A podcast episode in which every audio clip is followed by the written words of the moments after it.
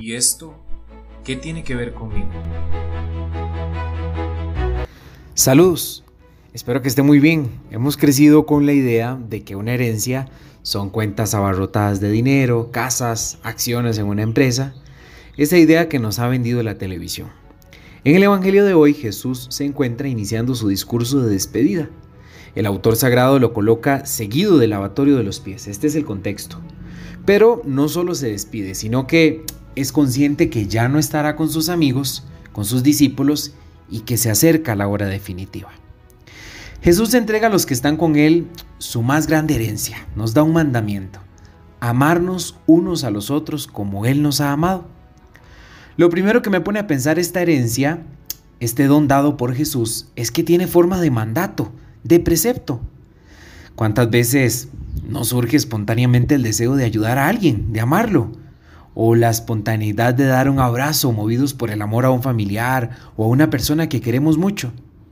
Para responder a esta inquietud de un mandato de amor, tenemos que seguir leyendo el texto, porque Jesús continúa diciendo que es por este amor que nos expresemos que los otros reconocerán que somos discípulos de Jesús. Claro, el amor a mi familia es espontáneo, casi siempre.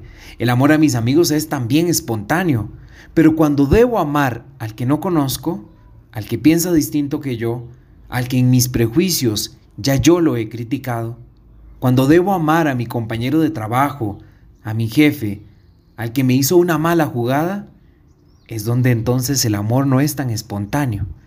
Pero recuerdo que ya alguien, Jesús, me ha amado para que yo pueda amar. Jesús nos ama para que podamos amar como Él para que creamos que es posible amar. El amor de Jesús es afectivo y efectivo.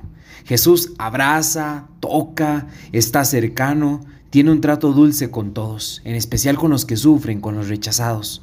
Pero también su amor es efectivo, busca lo mejor para el otro, le ayuda en sus necesidades, le quiere mejor, le quiere pleno. Jesús lleva este amor a dar la vida por sus amigos, Ama con emociones y sentimientos, sí, pero también con determinaciones y decisiones. Este es el mandamiento nuevo, un amor afectivo y efectivo. Que mi hermano, que mi hermana se sienta apreciado, querido, querida, esperado, y que cuando sea conveniente, también yo dé mi vida, mi tiempo, también yo ceda el tener la razón para poder amarlo y amarla. Lo último que quisiera decirles es respecto a esta herencia de Jesús. Es una anécdota de una señora que guardaba una vajilla para el día especial, para el día de las visitas, para el día que llegaran aquellos familiares de lejos. Llegó la graduación de su hijo menor, pero no la quiso sacar para seguir aguardando ese día en que llegarían personas importantes. Su hija logró conseguir el trabajo que deseaba y aunque sus hijos le insistieron en estrenarla, dijo que estaba guardada para cuando llegaran las visitas o aquellos familiares.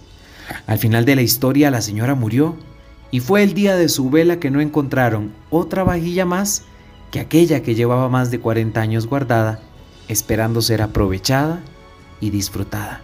Bien, no esperemos entonces a que se nos acaben las oportunidades para amar al estilo de Jesús.